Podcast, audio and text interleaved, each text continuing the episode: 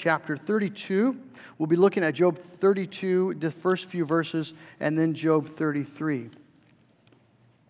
Just a, a, a, note for those of you who are in the auditorium, uh, at the end of the service, um, if we could just dismiss, there won't be ushers to dismiss you, but those who are in the back, if you would just leave first, and then we'll just make our way out safely in that way. Let's open then our Bibles to the book of Job.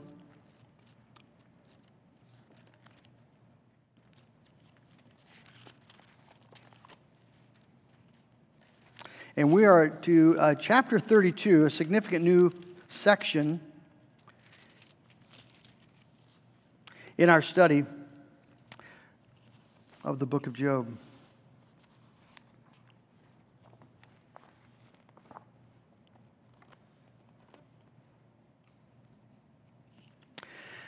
I'm going to read the first five verses of, of chapter 32, and then we're going to go to chapter 33, and we'll read that in its entirety. So these three men, that'd be Eliphaz, Zophar, and Bildad, they ceased to answer Job because he was righteous in his own eyes. Then Elihu, the son of Barachel, the Buzite of the family of Ram, burned with anger. He burned with anger at Job because he justified himself rather than God. He burned with anger also at Job's three friends because they had found no answer, although they declared Job to be in the wrong. Now, Elihu had waited to speak to Job because they were older than he. And when Elihu saw there was no answer in the mouth of these three men, he burned with anger. And so he uh, begins by addressing the three friends, and then he turns to Job in chapter 33. And Elihu will now rebuke Job. Let's give our attention. But now, hear my speech, O Job, and listen to all my words. Behold, I open my mouth, my tongue in my mouth speaks. My words declare the uprightness of my heart, and what my lips know they speak sincerely. The Spirit of God has made me, and the breath of the Almighty gives, gives me life. Answer me if you can. Set your words before, in order before me. Take your stand. Behold, I am toward God as you are. I too was pinched off from a piece of clay. Behold, no fear of me need terrify you. My pressure will not be heavy upon you. Surely you have spoken in my ears, and I have heard the sound of your words. You say, I am pure, without transgression. I am clean, and there is no iniquity in me. Behold, he finds occasion against me. He counts me as his enemy. He puts my feet in the stocks and watches all my paths. Behold, in this you are not right. I will answer you, for God is greater than man. Why do you contend against him, saying, He will answer none of man's words? For God speaks in one way and in two, though man does not perceive it. In a dream, in a vision of the night, when deep sleep falls on men while they slumber on their beds, then he opens the ears of men and terrifies them with warnings, that he may turn man aside from his deed and conceal pride from a man. He keeps back his soul from the pit, his life from perishing by the sword. Man is also rebuked with pain on his bed and with continual strife in his bones, so that his life loathes bread and his appetite the choicest food. His flesh is so wasted away that it cannot be seen, and his bones that were not seen stick out. His soul draws near the pit, and his life to those who bring death. If there be for him an angel, a mediator, one of the thousand, to declare to man what is right for him, and he is merciful to him, and says, Deliver him from going down into the pit, I have found a ransom. Let his flesh become fresh with youth. Let him return to the days of his youthful vigor. Then man prays to God and he accepts him. He sees his face with a shout of joy and he restores to man his righteousness. He sings before men and says, I sinned and perverted what was right, and it was not repaid to me. He has redeemed my soul from going down into the pit, and my life shall look upon the light. Behold, God does all these things twice, three times with a man, to bring back his soul from the pit, that he may be lighted with the light of life. Pay attention, O Job. Listen to me. Be silent, and I will speak. If you have any words, answer me.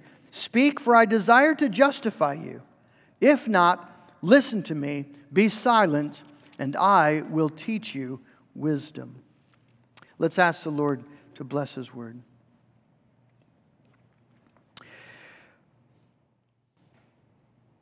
Lord Jesus Christ, you are the author of these words. And we thank you that you delight to magnify yourself in them. And we ask for your spirit now, Lord, so that not only will you speak, but that we will hear.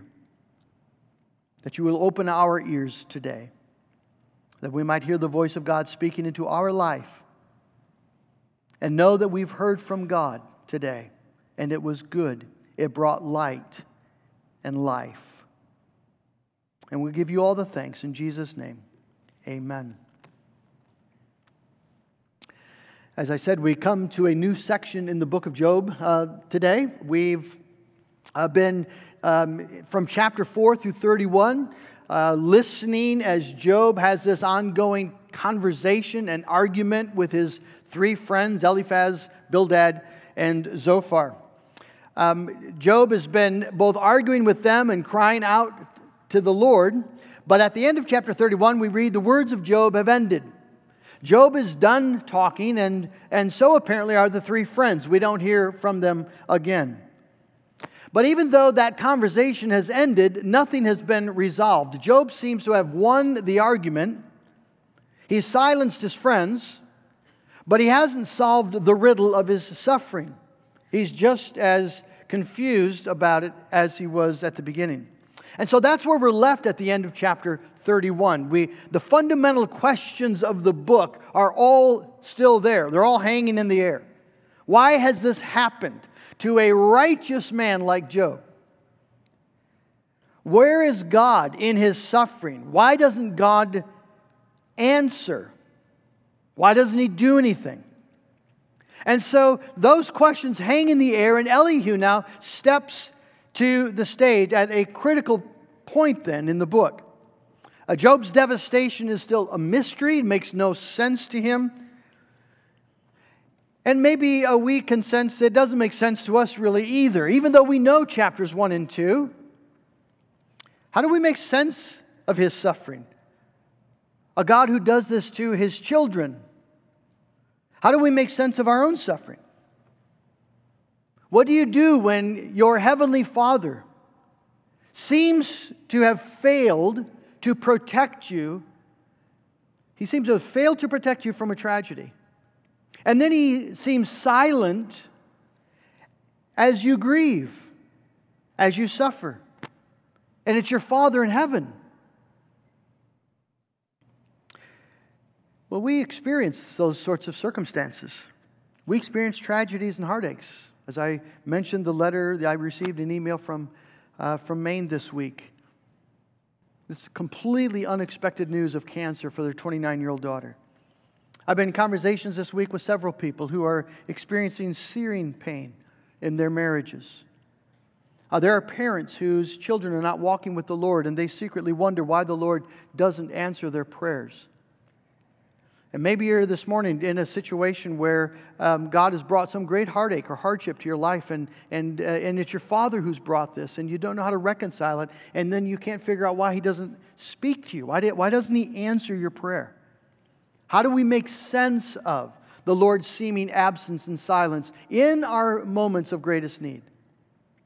Well, that's the question that uh, Elihu has set himself to answer. I uh, just want to give you a warning through the message. I might say Elihu or Elihu. They're pronounced both ways, and I just sort of got into the habit of, of whatever comes out is was. Um, so just so he's getting it wrong. Well, if you want to instruct me, have at it. But I've, I've done my research on this, and it seems both are appropriate. Uh, Elihu, it's very similar to Elijah in the Hebrew. And so I think that's probably the, the, the best way. But we'll leave that alone. What do we make of Elihu? Let's start there. What do we make of Elihu? There's a lot of disagreement. That's why I asked the question. There's a, there's a raging controversy, actually, about what to make of Elihu. Uh, is Elihu a faithful, true messenger sent from God to speak true wisdom into Job's life? Or is Elihu just a younger version of the three friends? Is he just this young, arrogant windbag who's regurgitating all the same garbage that Job got from uh, his three friends? And uh, like I said, there's a great controversy. I, I've, I listened to several sermons this week. Two of them were uh, men uh, who are convinced that Elihu is um, a bad character. In fact, one of them said that Elihu is, is the worst of the counselors uh, because he's, um, he sounds so good. Uh, and, and yet he, uh, he has no real concern for Job's pain. He doesn't acknowledge Job's grief. So he's the worst sort of a counselor. Well, there are others who believe that Elihu actually um, is sent from God, and uh, even we could think of Elihu as sort of a John the Baptist figure, someone who is sent ahead of God to prepare the way of the Lord. And I think actually that's what we find happening here that Elihu has um, some wisdom to say, some to speak, and, and things that Job needs to hear to prepare Job for when God shows up. And so I think this positive view of, of Elihu is, is, uh, is more accurate. And I'll give you just three reasons why I think that's supported by the text. One is that Elihu himself thinks that he's adding something to the conversation. And he, in chapter 32, we read that he was angry with the three friends because they were not able to answer Job. They accused him of wrong, but they had no evidence of wrong.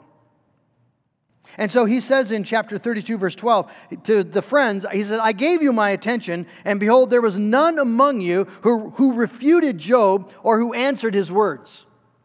They failed. And then he says in verse 14, I will not answer him, Job, with your speeches. So Elihu clearly thinks that he's bringing something new to the table. Another, uh, I think, evidence is that Job doesn't argue with Elihu. He's been arguing all along with his three friends. But he's silent, and Elihu gives him opportunity. There are four speeches here in the next six chapters, and between every speech, Elihu will pause and he'll say, Now, Job, if you got something to say, listen, I'm here, I'm all ears. Talk to me. We saw that at the end of chapter uh, 33. And yet, Job never does. He never responds. And that's, that's insightful. I mean, that's, that's uh, intriguing in light of Job's vociferous responses uh, to his three friends. It, it, seems that Job finds something in Elihu's messages that is worth pondering. There seems to be things that make some sense or that are, are wise. But I think the most uh, impressive argument is that um, God doesn't rebuke Elihu. At the end of the book, we'll note that God rebukes strongly Eliphaz and his two buddies. But Elihu is not rebuked. There seems to be uh, the sense in the book that Elihu actually does say things that are meaningful, things that are important, things that we need to hear, things that are true. So, what does Elihu have to say? That'll be our second point. I think there are two things, particularly, that we see here that Elihu adds to the conversation. Uh, the first um, is that Job has been wrong to justify himself at God's expense. If you see in uh, chapter 30, verse 32, verse 2, we read that uh, Elihu burned with anger at Job because he justified himself rather than God. Job seemed more intent on proving his righteousness than in proving God's righteousness. And uh, Elihu is not just making the charge without evidence, Elihu says, I'm going to use your own words to prove my point and make my case. So, verse chapter 33, verse 8. Surely you've spoken in my ears. I heard what you said. I've heard the sound of your words. You say, I am pure without transgression. I am clean, and there's no iniquity in me. Behold, he finds occasion against me. He counts me as his enemy. He puts my feet in the stocks and watches all my paths. Behold, in this you are not right. Now, it might sound, his, his rebuke might sound similar to that of uh, the three friends. But there's a significant, meaningful difference. The three friends charged Job with sin because he was suffering. They just connected the dots, right? In their system, their framework, those who um, those who uh, have, are under God's favor flourish, those who are under God's wrath um, suffer. Job is suffering, he must be under God's wrath. It must be because of sin. This is very easy. If Job will just repent, uh, the suffering goes away and the good times come back. That's not what Elihu is saying. Um, he's not saying, Job, you're, you're, it's clear you've sinned, therefore you're suffering. What he says is, Job, you're suffering, and in your suffering, you're sinning. In your suffering, you're sinning. You're not talking about God correctly. In vehemently defending your own righteousness, you have denied or at least questioned God's righteousness. In defending your integrity, you've challenged God's integrity. That, that's a big deal. And Job has, I think, been guilty of this. I, if, if, if, remember back in chapter 30, um, Job has charged God with being apathetic and cruel. Chapter 30, verse 20. He says, Job says to God, I cry to you for help and you do not answer me. I stand and you only look at me.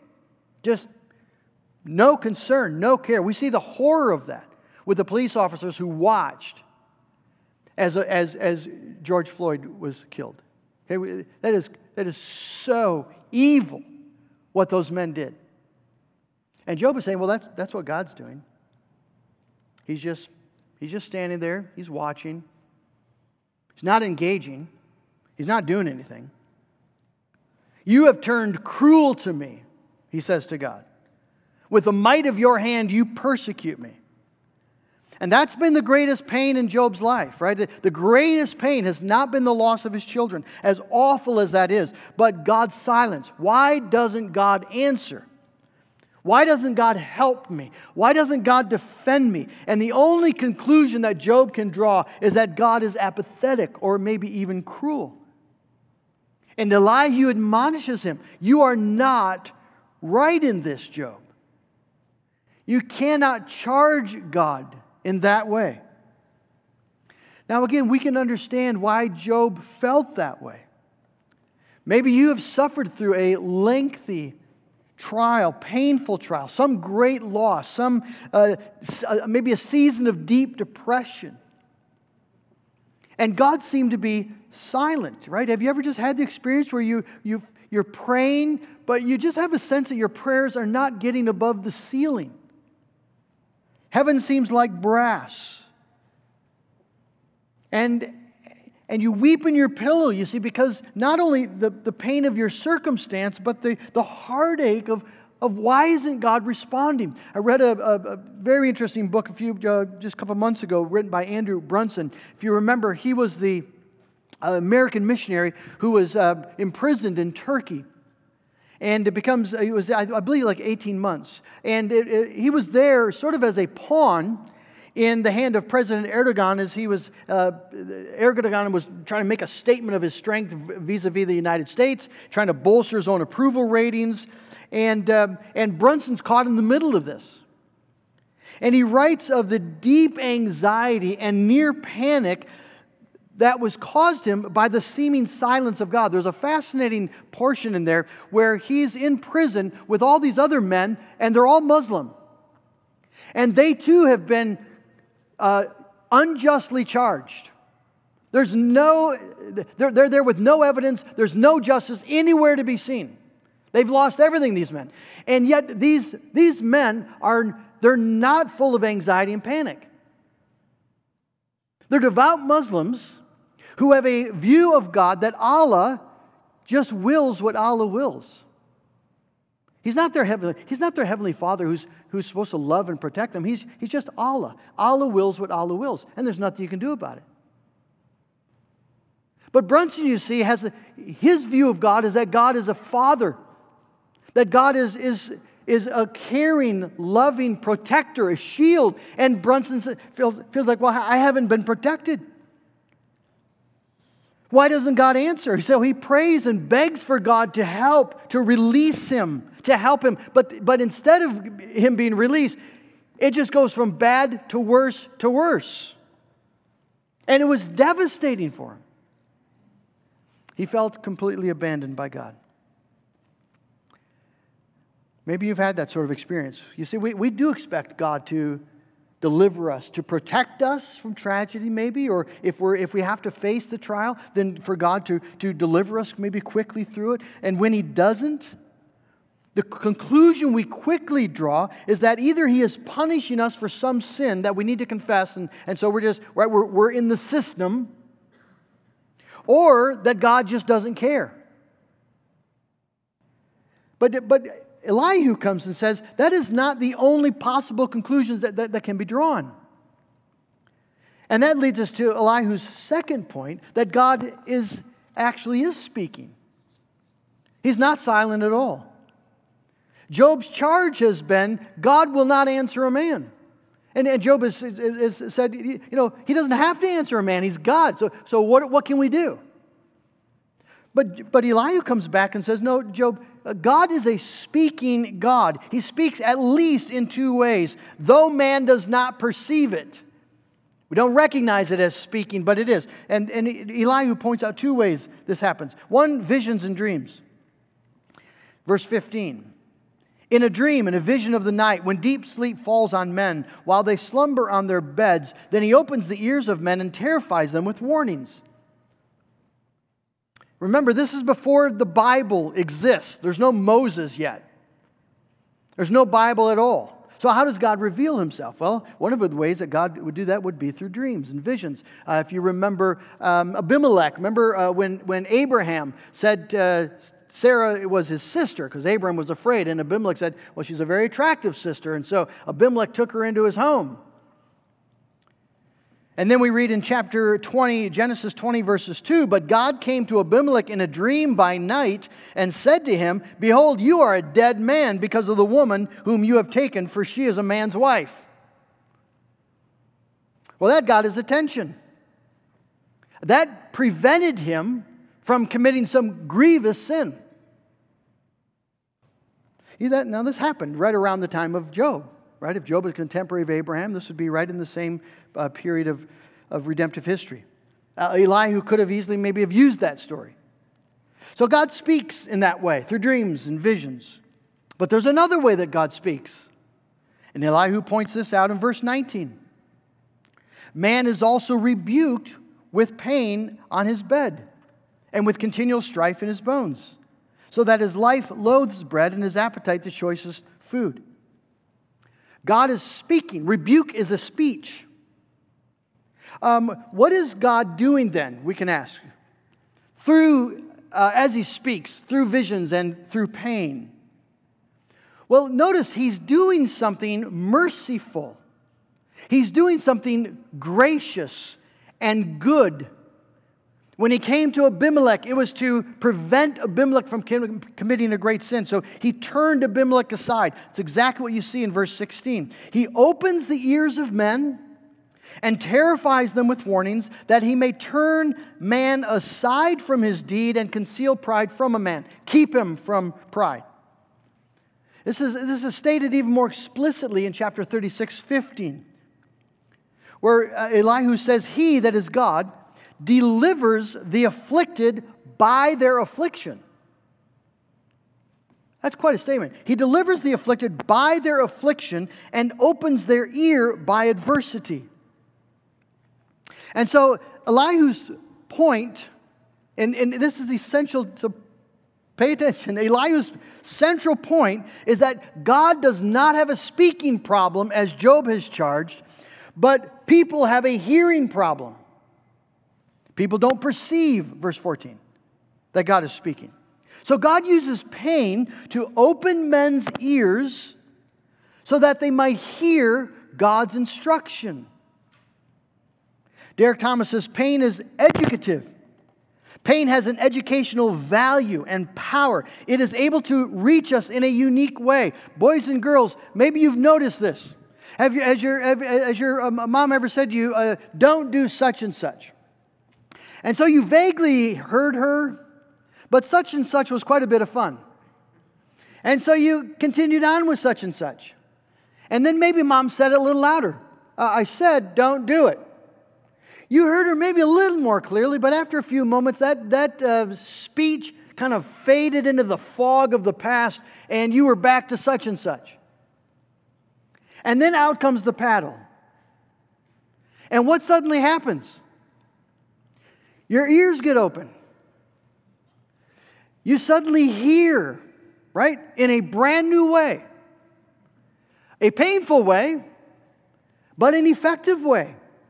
It suddenly becomes clear to you mom doesn't want us to do such and such. Pain has been an educational tool. Well, God is a heavenly Father. And He's told us, right, don't do such and such. Or God knows we're headed for such and such. And He's going to stop us before we get there. But He needs to get our attention. And when we are living carefree, pain free lives of comfort and pleasure, the fact is that it becomes hard for us to hear to really hear God. When life is good, it's easy to be deaf to God. And so God uses pain to open our ears. C.S. Lewis uh, uh, famously right, speaks of this in The Problem of, of Pain. He writes Pain is an evil impossible to ignore. We can rest contentedly in our sins and our stupidities. But pain insists on being attended to. God whispers to us in our pleasures, speaks in our conscience, but shouts in our pain. It is his megaphone to rouse a deaf world. And so that is the very enlightening insight introduced by Elihu. Job has charged God with being silent in his time of trial. But what if the problem was not that God was silent, but that Job was deaf? What if God was speaking then in the adversity? But Job was so busy justifying himself and demanding God's deliverance, his help, that Job couldn't hear what God had to say. What if God was in fact turning Job aside from some future sin? Now, we're not told that, but Elihu is suggesting, isn't that a possibility? Isn't that what he does? He turns men to conceal them from pride, keep them from pride. See, I think this is a, this is a radical new way of thinking about trials and, and about God in trials.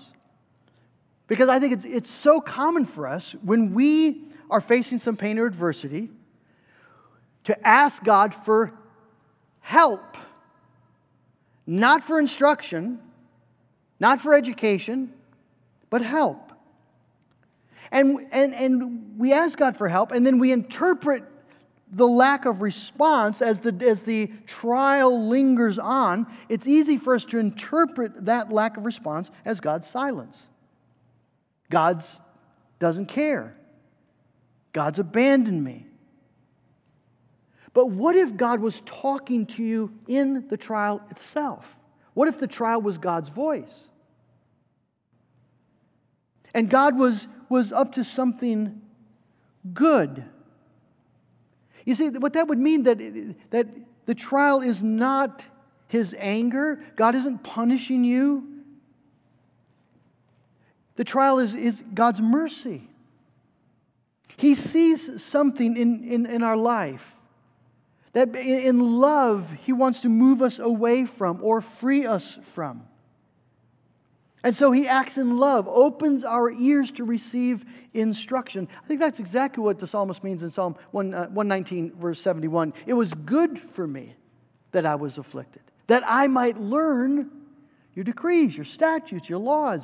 I needed to learn those things, and, and, and, and the affliction helped me to learn them. Do you remember what it says in Hebrews chapter 5? That Jesus learned obedience through what? Through what he suffered. Now, Jesus was not deaf to God. And so I, I think Jesus' learning there is, is entirely on our, for our sake.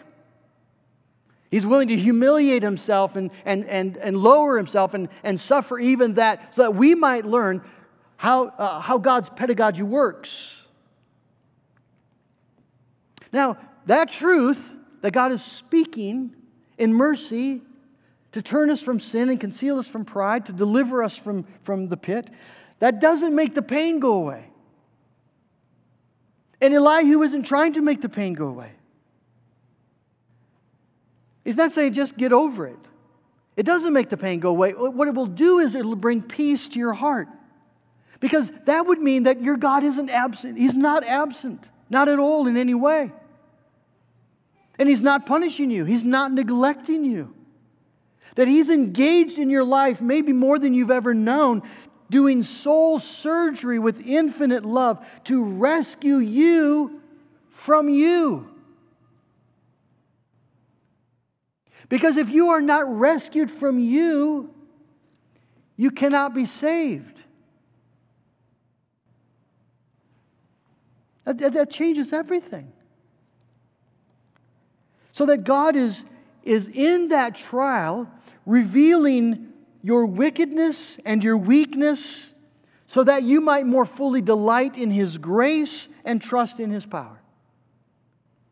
Isn't that exactly what we see in 2 Corinthians chapter 12 when Paul speaks about this experience he had of, of uh, you know, I know a man who was, uh, right, he was lifted up into the heavens. And, and um, I think that was Paul. And, and Paul then will say, so he had this incredible vision of the glory of God. And then he'll say, to keep me from being conceited because of the surpassing greatness of the revelations, a thorn was given me in the flesh. God did something in Paul's life to keep him from pride. Because pride is deadly. So this thorn is given, a messenger of Satan to harass me, to keep me from becoming conceited. Three times I pleaded with the Lord about this, that it should leave me. But he said to me, My grace is sufficient for you, my power is made perfect in weakness. Therefore, I will boast all the more gladly of my weakness, so that the power of Christ may rest upon me. That's what God was doing in Paul's life.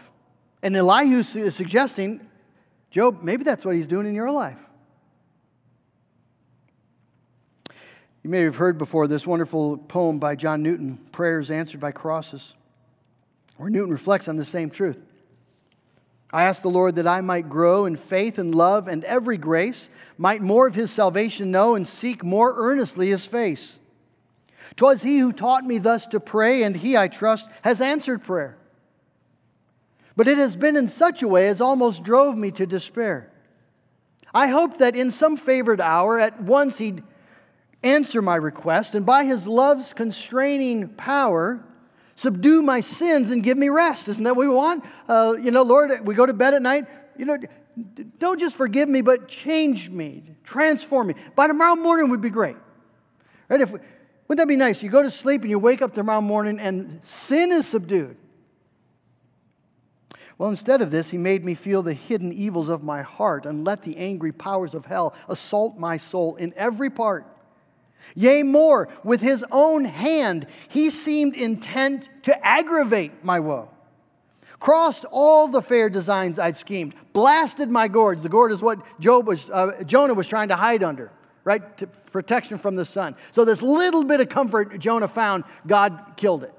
Newton says that's exactly what happened. God did. Blasted my gourds and laid me low. Lord, why is this? I trembling cried. Wilt thou pursue this worm to death? This is the way, the Lord replied. I answer prayer for grace and faith. These inward trials I employ to, from self and pride to set thee free and break thy schemes of earthly joys that thou mayst seek thy all in me. God speaking, God's instructing in trials. Times of trial, weakness, suffering force us to acknowledge we need help. We cannot save ourselves. But notice how Elihu then moves to talk about someone who can save a mediator and a redeemer. And we'll close with that. In verse 23, there's this wonderful shift. Job, uh, Elihu says, If there be for him an angel, a mediator, one of a thousand, to declare to man what is right for him, and, and he is merciful to him and says, Deliver him from going down in the pit. I have found a ransom. Elihu is suggesting that there, if, if there's a person like that, someone who can say to God, uh, Deliver this man. He's sinned. Yes, he has. There's a debt. Yes, there is. But I found a ransom. I found someone willing to pay the debt. So set him free. Well, that's that's exactly what Jesus Christ has done, friends. It's exactly what Jesus has done. He says to the Father, Deliver this man, deliver this woman, deliver this child. I have set them free. I've found a ransom. The penalty has been paid. And God grants the request of Jesus. He always grants the request of Jesus. Because Jesus speaks what is true. A price has been paid. And Jesus, then, as our mediator and redeemer, then opens the way of access so that we can pray. Verse 26, there's, you know, 23 is if, 26 is then. Then, given we have a mediator and redeemer, then man prays to God, and God accepts him. Then the man sees God's face with a shout of joy, and, and God restores to man his righteousness. He sings, the, the man who's been delivered sings before men, and he says, I sinned and I perverted what was right, and it was not repaid me. Job's three friends had been insisting you do the crime, you do the time. That's how God works.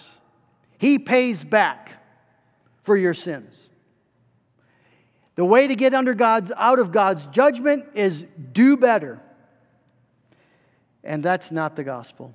And that's not Elihu's message. And that's not what the song of the redeemed is. The song of the redeemed is I sinned. I perverted what was, what was right. But it was not repaid to me. I've been redeemed from going down into the pit, and my life shall look upon the light. That's the song of the redeemed that a mediator and a redeemer has been found. And, and, and, friend, again, just pointing us wonderfully to Jesus Christ.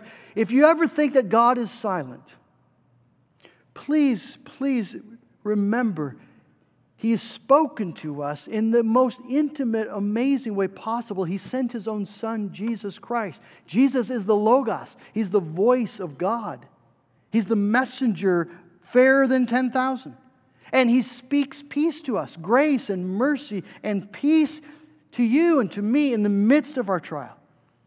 And we can know that God accepts us because we have a Redeemer.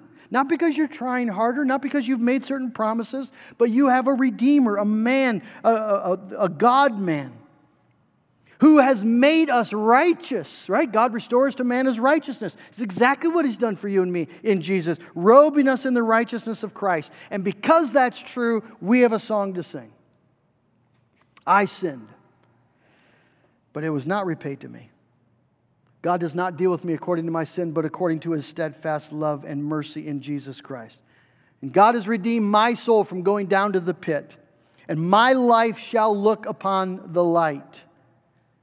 That's a conviction, you see, that we can have in the midst of trial, in the midst of suffering. My life, I will look upon the light, the glory of God.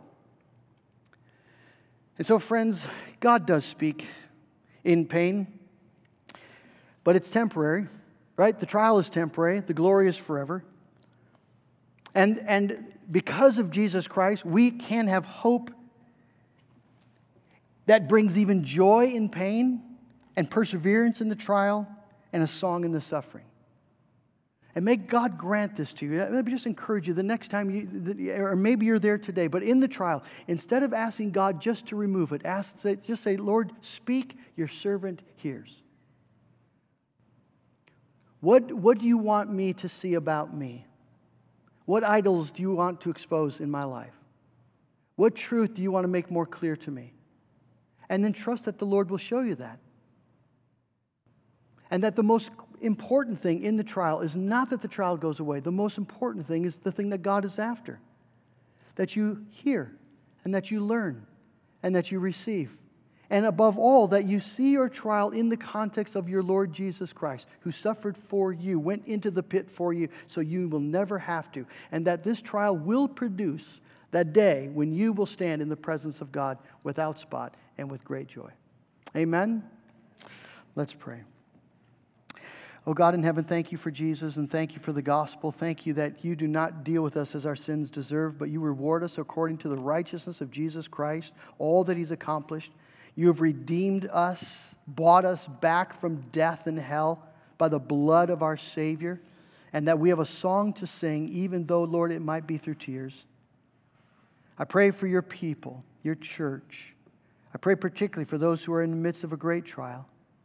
that they will be able to, to hear your voice as you instruct them, as you turn them, as you help them. Lord, not only in uh, giving them endurance in, in the trial, but Lord, that, that they would hear the voice of Jesus, and that they'd be open to considering um, what, what idols or sins Jesus might be either turning them from or preventing them from. And that we would see then mercy and grace and kindness. And that God would seem so near and so good. And that, Lord, we would have the absolute confidence that all the, the love of God for us in Jesus Christ means that this trial will end up for our good forever. And we will sing the song of the redeemed in this life and in the life to come. We pray in Jesus' name. Amen.